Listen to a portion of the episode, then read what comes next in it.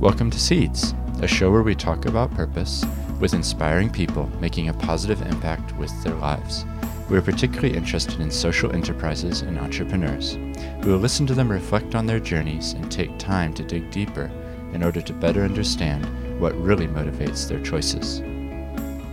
Hi, everyone. Welcome to the show. I'm really glad you could join me today because we're going to be speaking with Erica Austin Knopp. And here in Christchurch, she's been involved in a number of different things, ranging from Ministry of Awesome, Singularity University, TEDx Christchurch. She's a person who's behind the scenes organizing many events in the city, and it's a fascinating conversation just hearing her perspective on what it takes to get events right and what it means to be an experience curator. Here's an excerpt from the interview with Erica.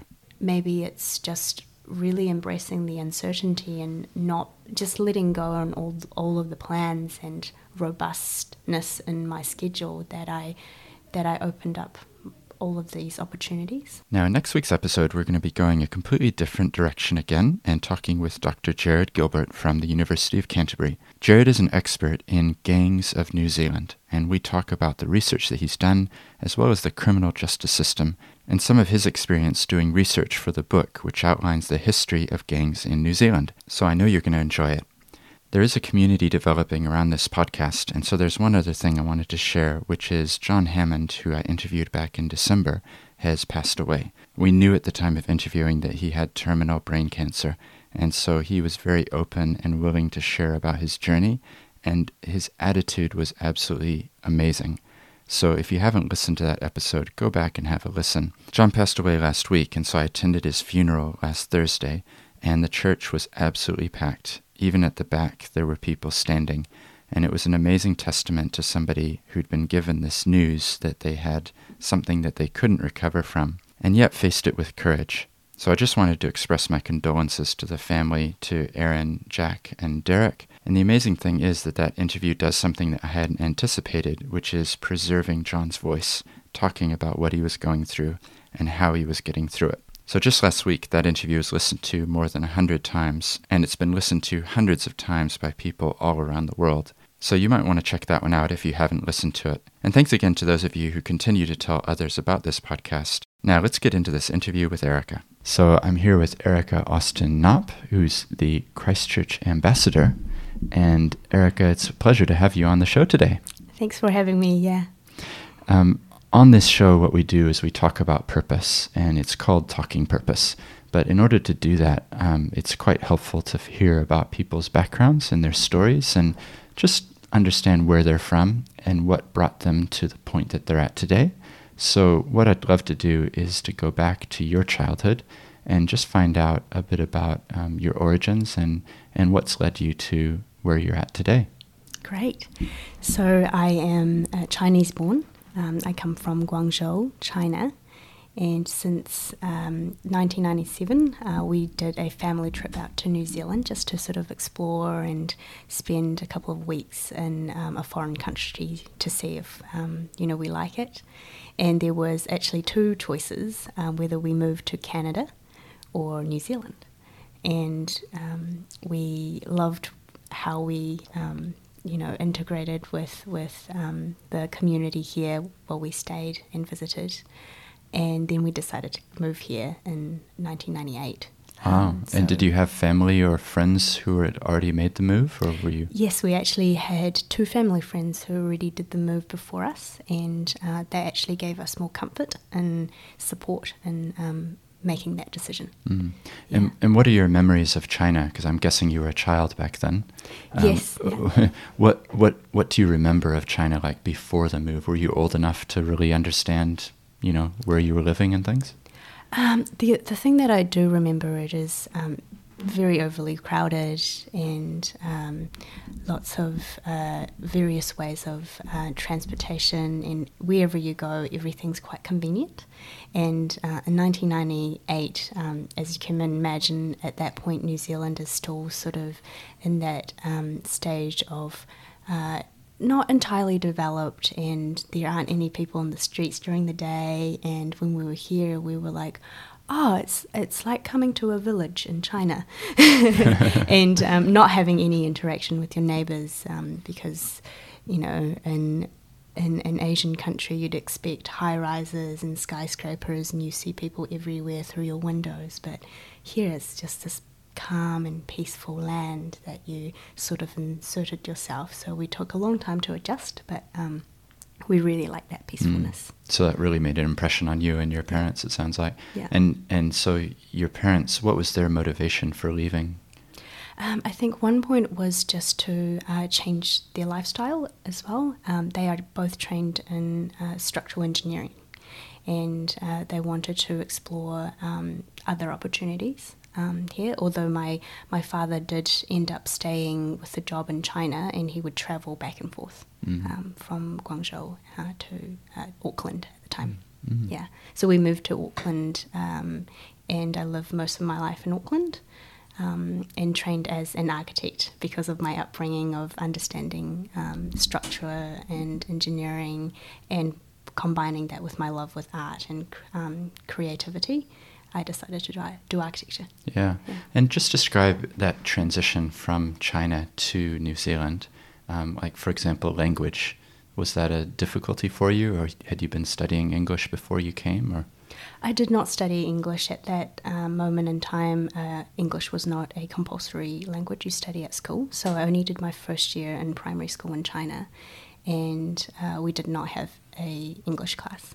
So when we got here, um, I was thrown into a normal English classroom, and the only other um, person I could relate to was a girl from Taiwan, and she was. Uh, quite uh, fluent in English, and um, so she she actually wasn't the person who helped me um, transition into an English environment, but I was um, staying and uh, hanging out with a group of uh, um, locals, and they were the people who really helped me. And I think I started becoming more comfortable after about eight months. Um, because I was really young, I was able to pick up a lot of language, and I grew up with three different dialects in China, so Cantonese, Mandarin, and Wuhanese. Um, so Wuhan is actually the sister city of Christchurch. All right. And so it was very interesting for me to um, being able to pick up all the skills I've learnt while learning my dialects and plus English. Mm, Yeah. and apply them to learning English as Yeah. well. Yeah. And exactly. and do you have memories like you were quite young? It sounds like. Do you have memories of that not being able to understand what people were saying around you?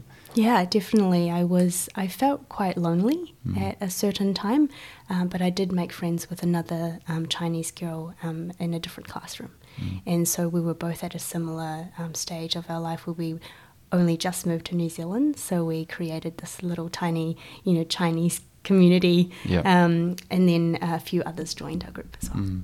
And do you think that um, arriving in a new country and not speaking the language and things, have you seen that play out through your life where it's impacted it? Um, I think um, it hasn't really impacted on my life um, specifically because at that point there weren't a lot of Chinese immigrants. But as time went by, there are more and more um, Chinese people in more and more isolation in terms of um, friends, um, friend circles. So for me, it was actually a really good opportunity to integrate more into the culture of New Zealand because I was forced to Mhm. by def- default. And um, so There weren't other people that you could speak to, so you had to adjust. exactly. Yeah. So, um, so even today, I meet a lot of international students, and I'm like, the only way that you can understand the culture is to not go back to your Chinese friends, Mhm. but to explore other ways of making friendship with any other um, Mhm. nationality. Yeah, yeah, that makes sense. And so, just describe for us a little bit about, say, in high school, what sort of a person were you? What sort of subjects did you enjoy studying? Um, I was v- very much in love with mathematics and physics. So I was, um, because of the influence of my parents, I, I really loved numbers and um, accurate answers. Like you only have one answer in, in math class. You only had one, you know, um, answer in a physics class. But also for some reason, I was also drawn to um, art and design, which had an uncertain outcome. Right. And so it was. Because there's a lot of creativity involved in Yes. drawing and um, Yeah. design, isn't there? Yeah, and where you draw inspiration really helps shape what the outcome is. And um, shows how your emotion is at that moment in time, um, but also um, allows you to just experiment. Mm-hmm. And so it was very actually hard for me to to grasp what I was uh, like drawn to, and so I didn't actually choose my topic of. Um, uh, you know, career path uh, until like later in the year in my last year of high school because I was so torn, mm. and architecture came came into play. Mm. And I didn't actually even know what architecture was at that point. Right. Yeah. So, how did it emerge into your world, or did, how did it unfold as an option for you? Uh, one of my um, dearest friends' um, family uh, were architects. Mm. And so they were like, why don't you you know think about architecture it's you know using your skills and the sort of the technical um, calculations and making sure that buildings stand up but also inserting um, all of the creativity and curating spaces and and ultimately serving the people mm. and so that's what got me mm. yeah and is that a, a, sort of a moment that you remember clearly where you came home one day or something and thought, this is what I want to do? Or was it a gradual evolving awareness of this is what I want to devote my time to? It was definitely yes. I want to do architecture. Right. Um, so the three the three um, programs that I applied for uni was engineering, planning, and architecture, mm.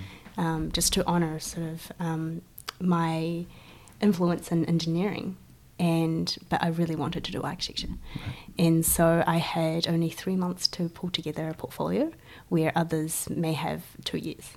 Mm. And so after school, I would go home and plan out all of the different elements that I need for that po- portfolio um, for me to be able to, to succeed mm. in applying. Mm. Yeah. yeah. And so, where did you study? Was that in Auckland as well? Yeah. So, University of Auckland. Yes. Mm. Yeah. yeah. And and I guess what were some of the things that you enjoyed about that environment or studying to become an architect? I really enjoyed just exploring different ways and understanding the world. So, in our first year, we actually didn't do much architecture. We didn't do much um, actually designing houses or buildings.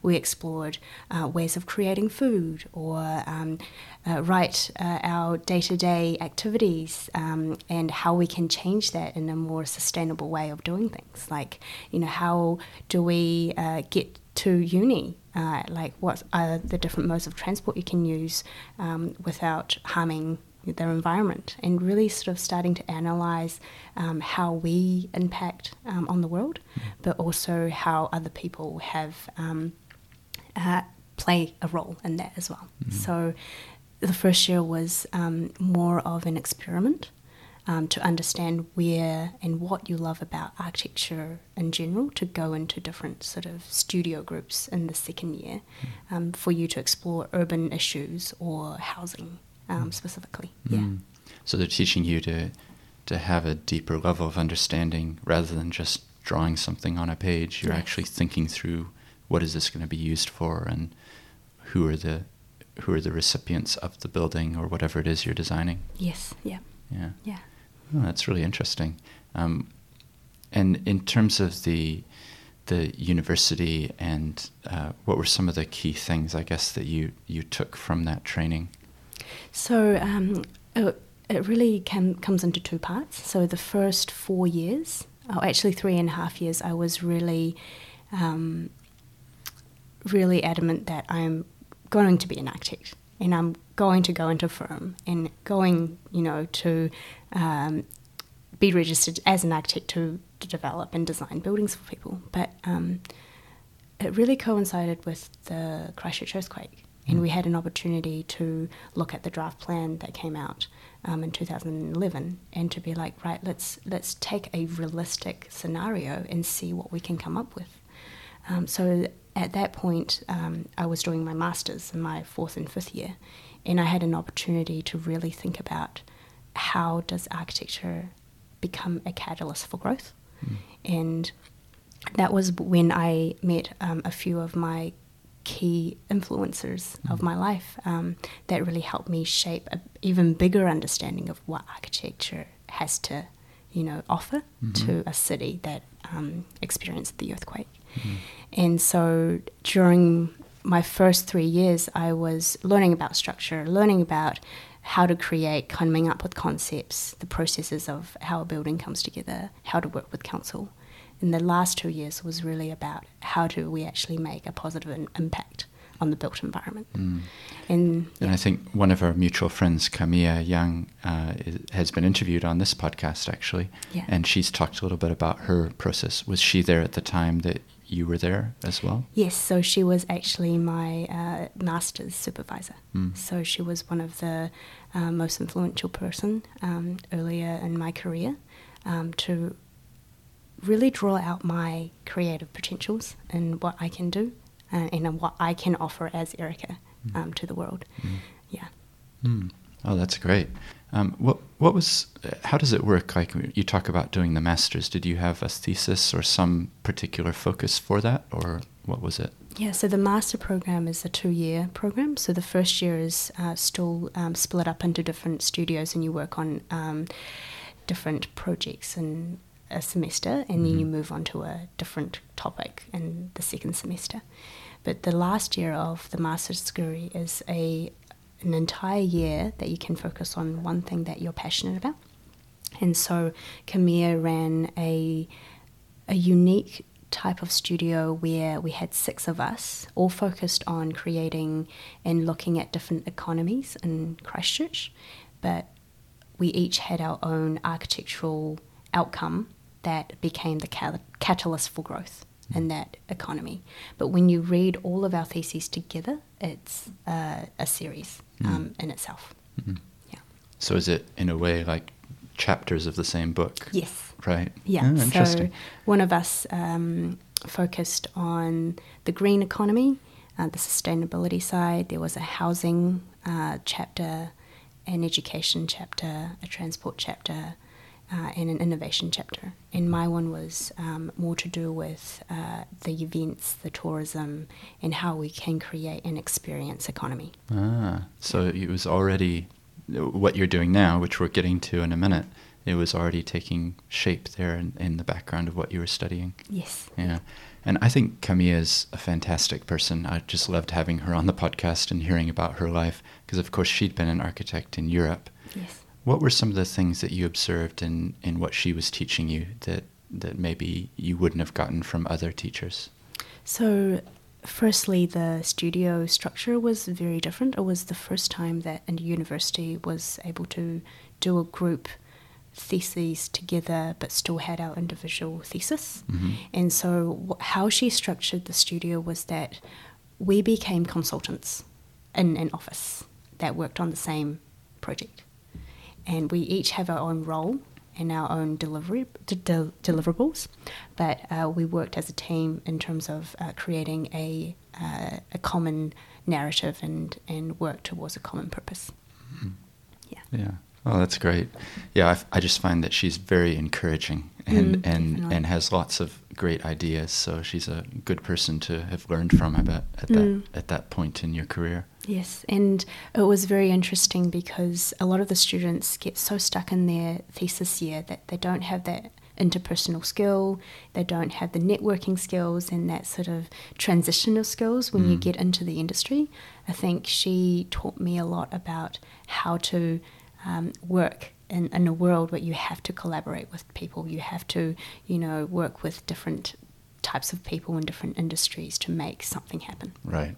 Yeah. Because normally people would be off working on their thesis and it's their thing and they're focused on it, whereas you were actually integrating what you were doing with the others. Mm, yeah. Yeah. And so we actually curated uh, a few trips down to Christchurch where we had to meet with local um, people who are doing active things. And at that time, it was the gap fillers and the greening the rubble.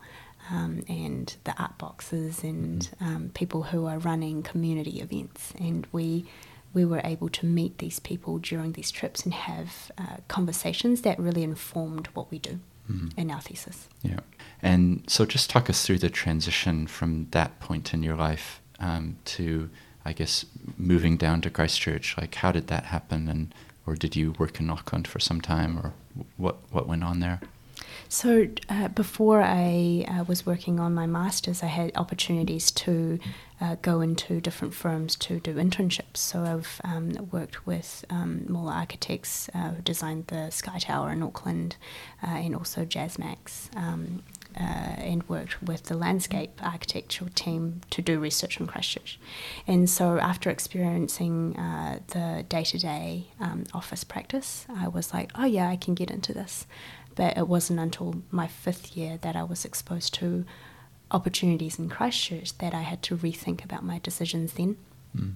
And one of Because the up until then, you you were very keen to become an architect, right? Practicing Exactly. architect. Yeah. Exactly. And so th- at that point in, in time, um, in parallel, my personal life, my, my dad passed away. And so it really impacted on my personal life and, and my way of looking forward. And so from that moment on, I was like, maybe it's just really embracing the uncertainty and not just letting go on all, all of the plans and robustness in my schedule that I that I opened up all of these opportunities. So one of the most important opportunities that I had um, during my last year of architecture school was be one of the coordinators for FESTA, so Festival of Transitional Architecture. So that was the first year that they uh, had um, done it, uh, and we had six studio groups in University of Auckland in the second year that I uh, had the pleasure of tutoring as well. And also we worked with Unitec and CPIT, which is ARA um, here in Christchurch, um, and other design school students to create this enormous architecture transitional city experience in the middle of the city.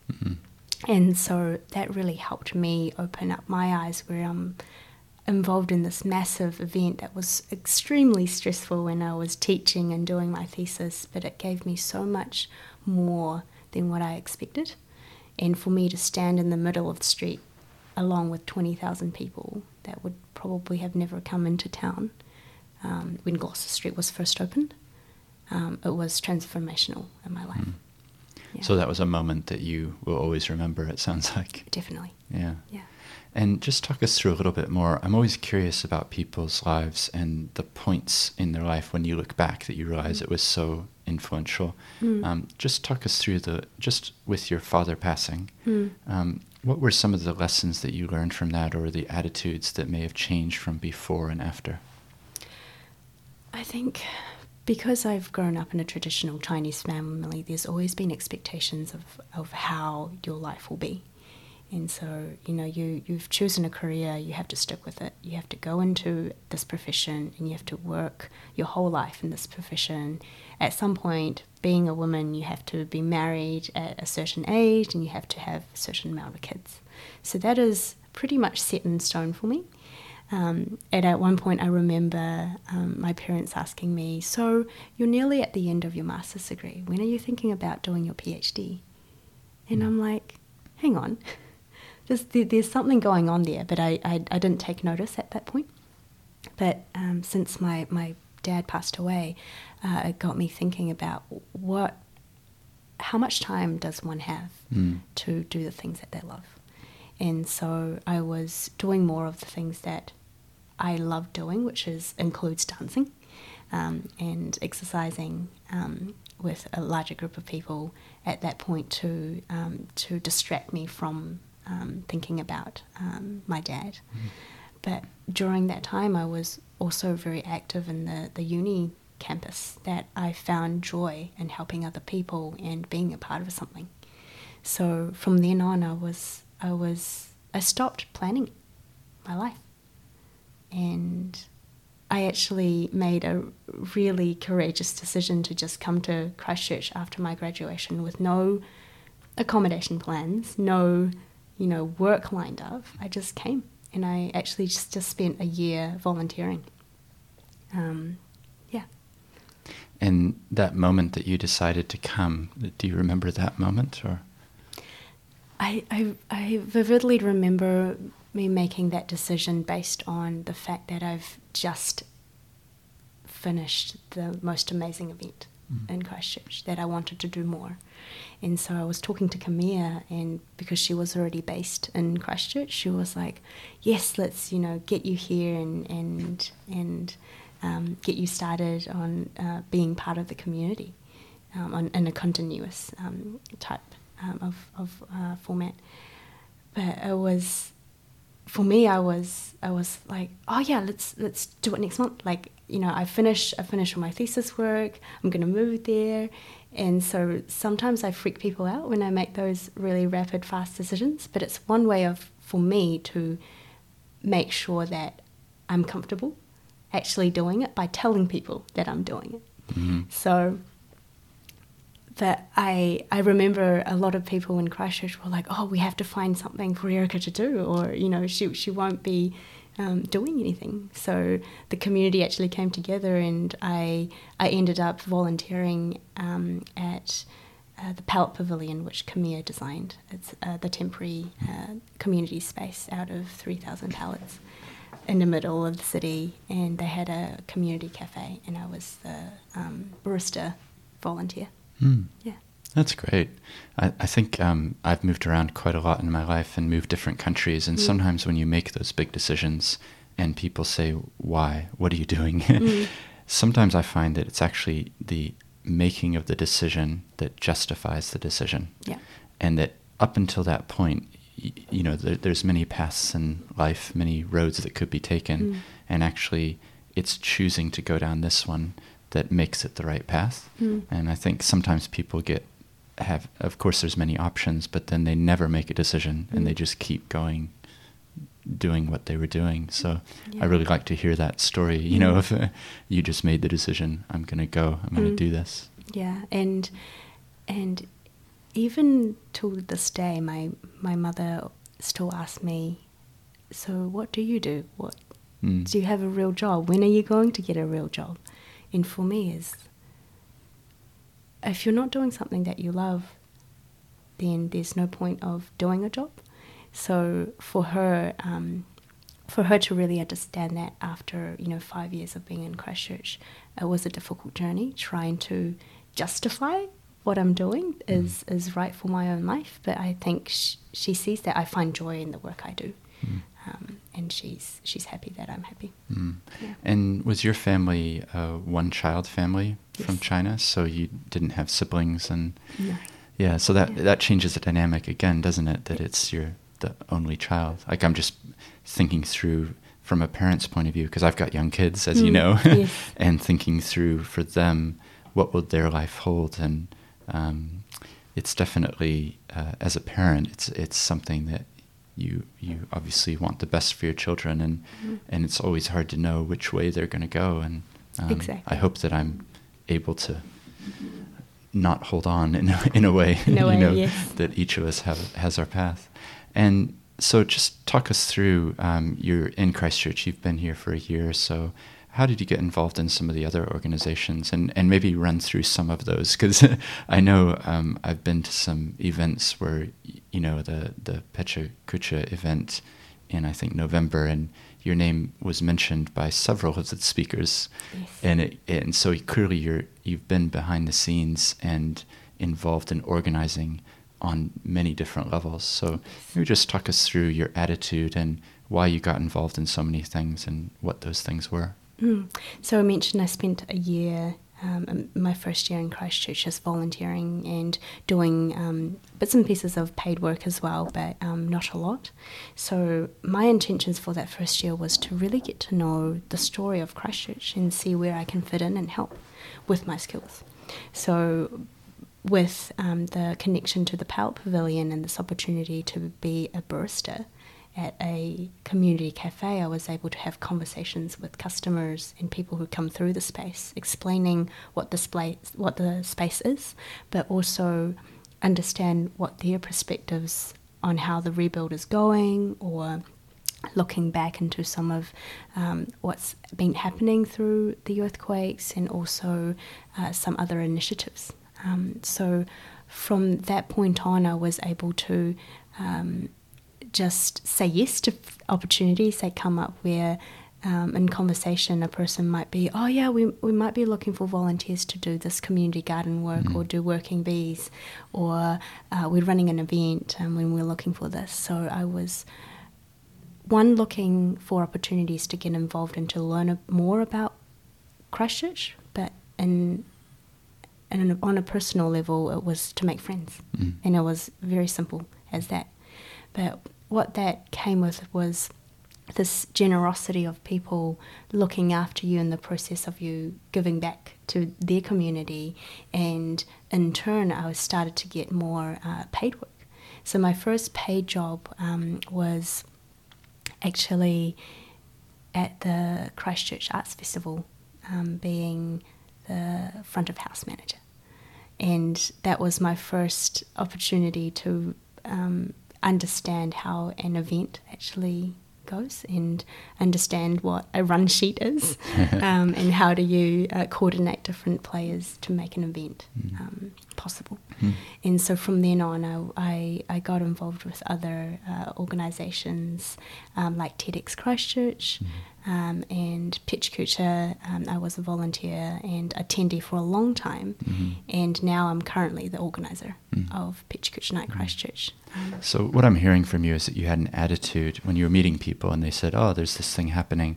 You had an attitude of saying yes to those opportunities and Yeah. then exploring what they meant, and through those relationships, you then got other opportunities. yes. Yeah, Yeah. I think it's good just to have emphasized that. Yes, because I think for many people they might hear of an opportunity, but then uh, there's a show on that I need to watch tonight. You know, Mm, there's yeah.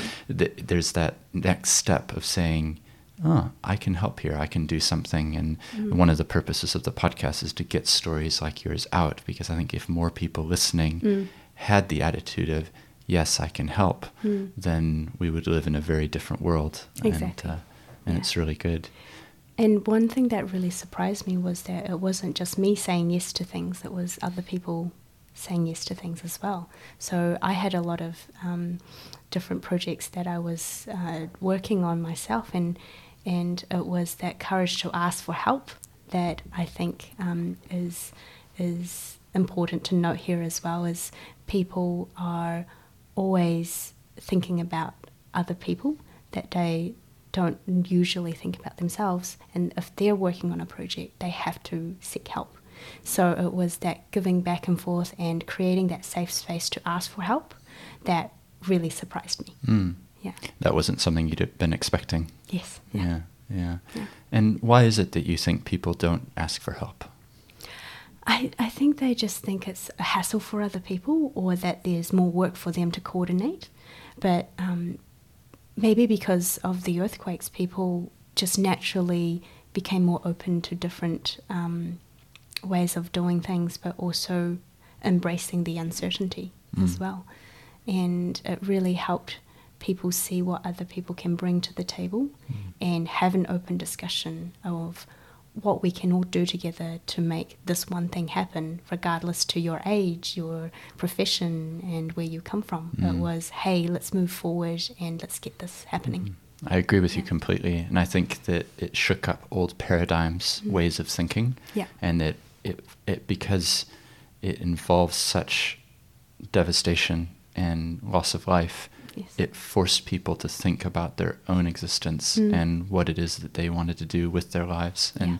I think the danger as time goes by is that people start drifting back into paradigms or the old ways of thinking and and not having that same attitude of giving out, helping and growing with others. Because ultimately if you ask for someone for help, they're Mm. going to bring a set of skills and experience that you don't have Yes. that's going to challenge the way that you do things, yes, but equally you're likely to do things differently and maybe in a better way. Mm. So, Yes. yeah, no, Yeah. that's all really good.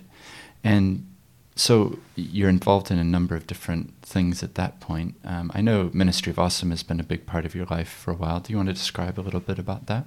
I think it's because of this attitude of saying yes and um, also creating the safe space of asking for help and collaboration that um, I got a chance to meet with Kaila Colbin, uh, who is the ex- TEDx Christchurch curator and licensee here in Christchurch. And so I worked on the first TEDx with her, and then afterwards, um, at that time, Kimberly Gilmore, who was the events coordinator, uh, was leaving her job. So we were actually having a conversation about something else that we wanted to work and collaborate together. And she brought up, "Hey, do you think you know you you could work with Ministry of Awesome because I'm leaving my job?" And I've never thought I would because I at that point I didn't know what Awesome was. Right. It just sounded quite cool. Yeah. Um, but it's become a another pivotal point in my life to rethink about my career path and to start creating spaces for other people to create things. That's really great. And for the people listening, if they want to find out more, Kit Hendon's someone who I interviewed in an earlier episode. I think it's episode number nine. So they can go back and listen to that yes, as well. Because exactly. it'll be a nice little, you know, we described chapters in a book. In a way, this interview and her one fit All together connects. very well. Yes, Yep. indeed. Um, and I'm really curious about the, a word that you've used a couple times. And I, I just want to better understand what it is, which is curating. What does curating mean for you in the context of these events and diverse range of people coming to experience something? What does it mean to curate something? So for me, curating um, comes in, an, in, a number of, of, um, of different aspects. One is to really maximize the benefits of um, everyone that involves and creating um, good experiences that help people um, have a better understanding of um, a certain theme or a, a topic in the world or a or raise awareness on a specific issue. So the word curate, curation or curating for me is how does all of these pieces play together that is then aligned in a linear way to communicate this message while looking after everyone that is a part of it. Mm. And so they can all have an experience and and maybe learn something at the same time. Exactly. So architecture and curating and events, how do they relate? So, a lot of the events and programs and um, organizations that I'm a part of um, all exist in a built environment. So, without a a purposely built environment to create a amazing experience of and a specific event, it won't happen. If it's outdoors, if it's indoors, if it's semi-indoors, if you've got enough lighting or um, you know the, the right seating, the comfort of the seat, you know, there's there's no way you can maximize that experience. Um, so it comes hand in hand where architecture actually serves as a purpose to allow um, the space to be activated to um, serve the people that's in it. Mm. And again, the people who are in it actually shapes the architecture. Mm. Yeah. So in a way, there's a nice parallel to your first year at architecture school, Mm. where you said you were learning about needs and Mm. and what people would use buildings for and that type of thing, to actually curating events. And so the skills that you learned in architecture school are being applied not to buildings, but to building events Mm. and experiences for people. Mm. Are there any other lessons? Because many of the people listening will probably never have used the word curating, but they will organize events or they will have things that they're involved in. Mm. Are there other tips or tricks that you've learned over the years having done many events that might be helpful for people listening? I think uh, because I'm more focused on this uh, community events where the public actually comes in for uh, to get involved to for a uh, discussion on a certain subject or have a conversation, um, that I always think about the different partnerships that um, I can draw together. So if one um, conversation is focused on climate change or architecture, I would think about who are the other people who are already, already involved in this space and invite them. And by doing that, um, they have um, this agency to start promoting and also talk about this this event. So it actually reaches out to different um, communities that I wouldn't be able to reach out to. Right. So I always think about who's involved in the space that I don't want to exclude. Um, I don't want it to be my event.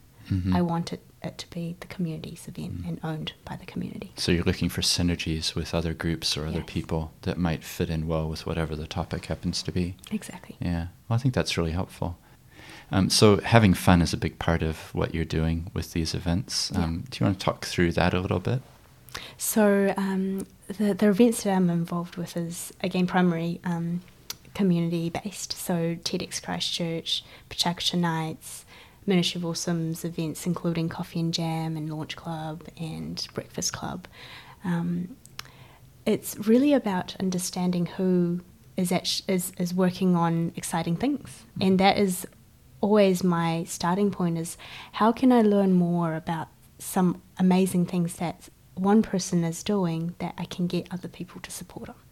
So at Ministry of Awesome, we really have this open space for it, but a continuous um, support on um, how do we open up more opportunities for people to um, to have this agency, have this open platform to to share their ideas, and and also for other people to learn and be inspired to start their own thing. Mm. Yeah. Yeah, that's really great. And it's something that I've observed definitely at Coffee and Jam that people do have a go. They stand up and present, and maybe they've never done it before. Exactly. It's an opportunity, isn't it? Yeah, and we always refer this as social proof. Um, if your best friend um, started something and she stood up at Coffee and Jam or at Pecha or at TEDx talking about the thing, and you've been working with her and being her friend for, for a long time, and you're like, oh, if she can do it, I can. Mhm. So it's that social proof of like, yeah, you know, anyone can do anything, and someone who's like you can do it. Of course, you can. So it's really adding and encouraging people and inserting that positive energy, um, which we all need, Yeah. um, uh, and that's what's unique. Yeah. Yeah. Yeah, I think I've spoken twice at Coffee and Jam and enjoyed both of them because the atmosphere in the room is very positive and Yeah. very encouraging. Yeah. So it's quite easy. I always try to start with something interesting, you know, and Yeah. get people's attention and then loop it back at the Mm. end with the conclusion and Mm. um, have a bit of fun with Mm. the with the crowd and Yeah, and and also um, with events, I think you need to have a unique, simple thing that is always constant. Mhm. So for PechaKucha, it's always twenty images in twenty seconds each, Mm. but you can be innovative of what you know the story is, or the idea is, Mm-hmm. or the project is.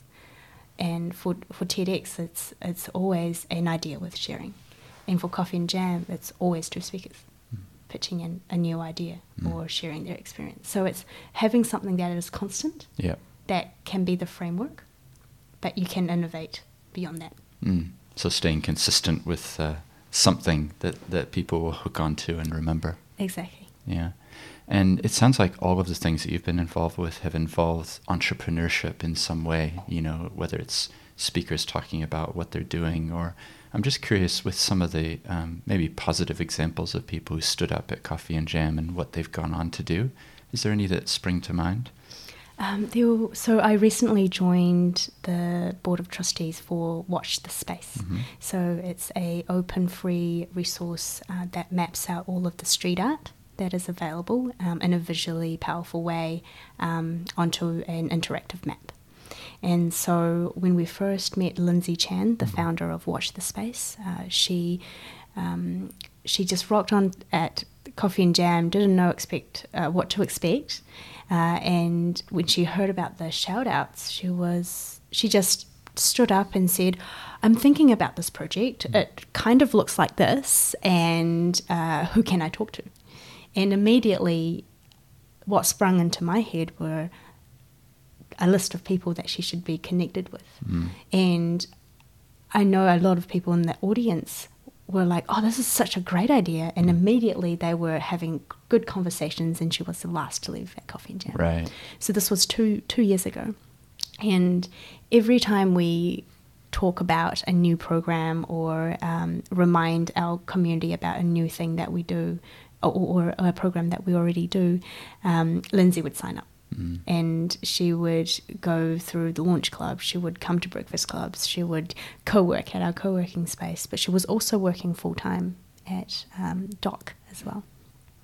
And now she's gotten to a point where um, she has a website, she has a support team, she has a full board member um, or, uh, membership all set up um, for her to have the support team Mm. to do what she wants. Yeah, that's awesome, So, isn't it? Because yeah. um, you know, you talked about social proof. Yeah. That's the ultimate social proof, isn't it? If you stand up and give a twenty-second Yeah. pitch or you know, shout out, Mm. and you get validation on your idea. Exactly. Yeah, and I, I've worked with Lindsay in the last few months actually. Oh, so cool. Great. um, helping her with some legal stuff behind the Yeah. scenes. So it's Yeah. really great to see somebody with an idea like that Mm.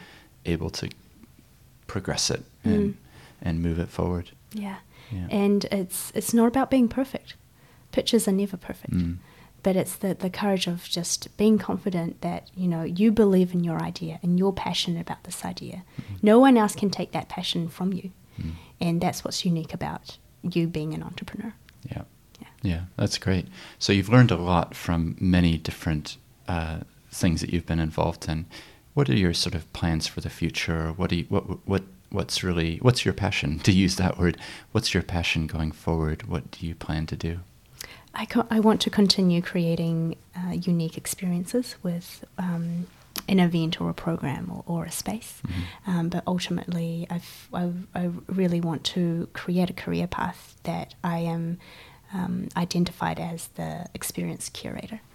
And I also have um, this desire to make Christchurch an awesome place um, and to really promote Christchurch um, as a place for everyone to live, work, contribute back to Yeah. the community. Well, we Yeah. I, I introduced you at the beginning as a Christchurch ambassador. So can you unpack what that means and, and what it means to you? Um, for me, I, I chose Christchurch um, as my home. Um, and I think uh, we need more of city ambassadors all over the world uh, to really, um, you know, people who love their city that wants to talk about it and wants to promote everything that is happening that is unique to the city. So I started uh, the hashtag CHCH ambassador on social media streams to really help people um, understand that these things are amazing, positive things are happening in Christchurch. And I want, really want to encourage other people to um, pick up on this Christchurch ambassador. And I remember having a conversation with Lianne Del- Dalziel about it, and um, I, I introduced myself as the Christchurch ambassador, and she's like, "I'm the city ambassador," and I'm like, "We can have more than one city ambassador. like, let's all be city ambassadors." Sure. So I really want to encourage people to use that title if you want to continue to um, uh, love and contribute to Christchurch. Mm. Yeah. Well, Lianne's someone else who was interviewed on this podcast, yes, so yeah, yeah. Um, people can go back and find out more about her life and what she's doing. Hmm. But so, if you're encouraging people to be using that as a hashtag, is that, or how how would you encourage them to get involved in this? Yeah, just um, use the hashtag, but also um, just be uh, excited about becoming an ambassador. Mm. Yeah. Yeah. So on a practical level, if I'm doing a Facebook post or Mm. And it's a photo of Christchurch, you're encouraging us to go hashtag Hashtag CHCH Yeah. ambassador. Yeah. Yeah. Oh, that's great. So you're involved in curating many different events, and going forward, you're going to be looking to be the Christchurch ambassador. Um, what what else about um, events or principles might apply? Uh, so, um, so every every year I actually choose a word um, as my my goal um, or inspiration. Um, so, uh, last year was leadership, into 2017, and this year is inclusion. So, I want to look at different ways of um, inclusive practices within businesses, companies, organizations, events, um, and how we can create a more inclusive um, workplace or environment for people to be involved in things and have a voice. Um, so I've just finished a train the trainer course with Ally Skills, uh, which is a um, a open source um, program where people can uh, facilitate inclusive um, practice workshops with um, different people to understand um, how we can use language, how we can create these spaces to allow more inclusive voices to be heard. Mhm. Yeah. You you mentioned that Christchurch is your home, and yet you know five years ago or when you first arrived, it was more like a place. What is it that's transformed it from being a place or another city to being what you would say is your home? I think, um, for starters, uh, I chose Christchurch to be to be my home, and so I had this attitude of staying here for um, a very long time, uh, and I think it really comes down to the people that I'm working with and the common vision that we all have for the city, and for me, be Christchurch being home really helped me become an active citizen.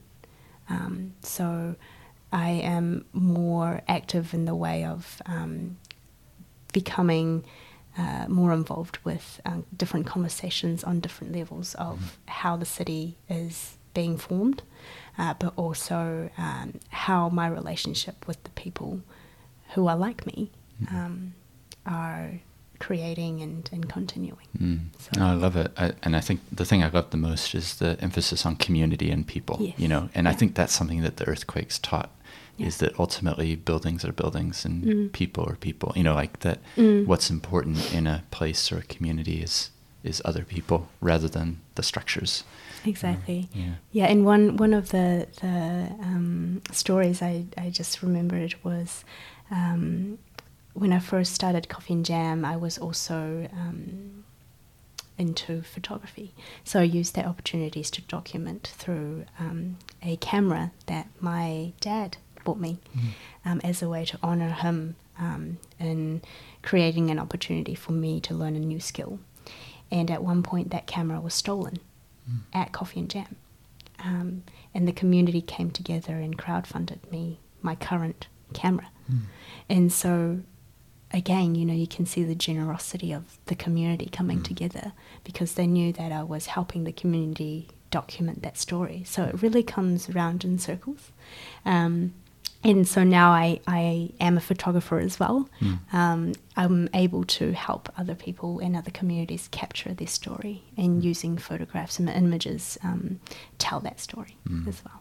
Yeah. So. Oh, that's awesome. One of the people that is a mutual friend is Jonathan Lee. And so in the podcast interview with him, we talked a lot about photography as art. Mm. Just to just to echo some of the conversation with him, what does photography mean for you, or why do you think it's so important? For me, it's it's really about capturing the, the story and um, and also capturing the context it's in, and that comes from my architecture training. Um, so um, currently I'm I'm also working with my husband, um, and we go out and do conference shoots and wedding shoots, um, so we can do more community uh, shoots for free um, to serve the community.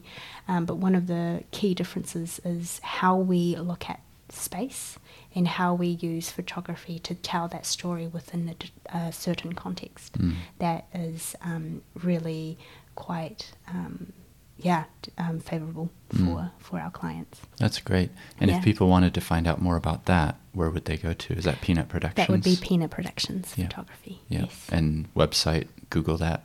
Yeah. What we'll do actually is in the show notes for this, so um, people can read a description about the interview. Cool. And I try to put in links to things there. Great. So I'm not sure if people actually realize that, but mm. every episode I try to put in hyperlinks to cool. the the person I'm interviewing, mm. um, and so we'll try. You'll have a lot of yeah. there's, there's a few here. A, yeah, a list. So in, in that sense, um, this is why um, a, being the Christchurch ambassador mm. is so important to me because I am connected to all the people that you interview. They they lead different movements and yeah. and so I am actively being the follower of mm-hmm. all of the, the movements mm-hmm. and so it's how to be a Christchurch ambassador and how I can help support and grow movements that are mm-hmm. happening in Christchurch. Mm-hmm. Uh, I am not an entrepreneur myself but I am a social entrepreneur, mm-hmm. uh, which is to help and work with um, organizations um, within to uh, grow that movement. Right. So. so let's just unpack that a little bit. Social entrepreneur,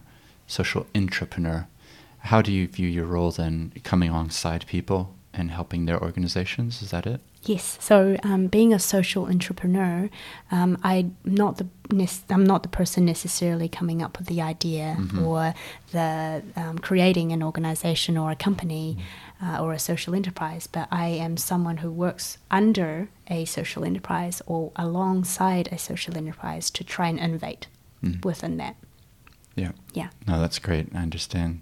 Yeah, that's really an important role the thing that I've loved about our conversation is that I think you know I moved back to Christchurch two years ago, having been away for about 15 years. Mm, yeah. and to me, Christchurch has always been home, even when I wasn't living here. Yeah. Um, you know, I was living in London and Tokyo and Sydney, but if someone asked me where are you're from, I would always say Christchurch. And mm that's very confusing for people because of my accent. But I actually moved to New Zealand when I was seven mm. and was here in Christchurch from basically the age of 13. Yeah. So this was always home to me. And it's just really special to talk with you and hear about your passion for this city and how you're so involved in many different things. And mm. I loved your encouraging nature yeah. that, that you come alongside people and, and help them to achieve what they want to do as well. Mm. Um, is there anything else that you wanted to say? I just want to encourage again people um, to get just get involved. And I always work on a, a theory of um, creating levels of participation.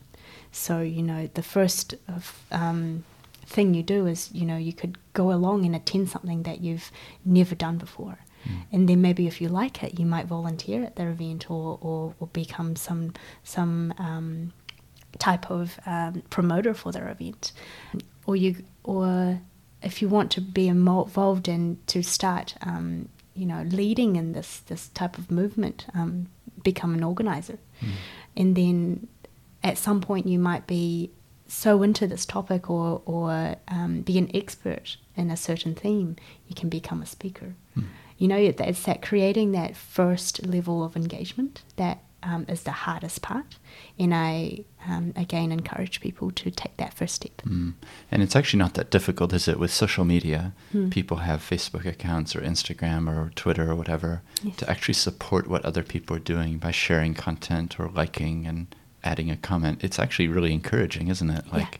And I just love the that through your life, I can see, um, I guess, a pattern emerging. Mm. You know that that you were studying architecture in order to potentially build buildings. Mm. And actually, the skills that you learned taught you ways of thinking that are helping you build experiences yes. and helping now helping Christchurch and encouraging other people with whatever it is that they're doing. I guess my encouragement to you would be keep doing it because it's great. and I think, you know, when I talk with people um, and they had some connection with you, that shows me that you're involved in many different things. And yes. so yeah. that's that's just really great yeah. So um, thank you very much for coming on the podcast. We we didn't talk about purpose as such, but I think it interwove through the entire conversation. So I didn't feel like we needed to. I didn't feel like I needed to ask you that question. Mm. What does purpose mean for yeah. you? Because it was obvious from the things that you're involved in. So um, yeah, once again, thank you for your time today. Well, as you could tell with that interview, Erica has been involved in many, many different things. And I take great encouragement from her attitude of embracing opportunity now, next week, we're going to be speaking with Dr. Jarrod Gilbert about gangs in New Zealand.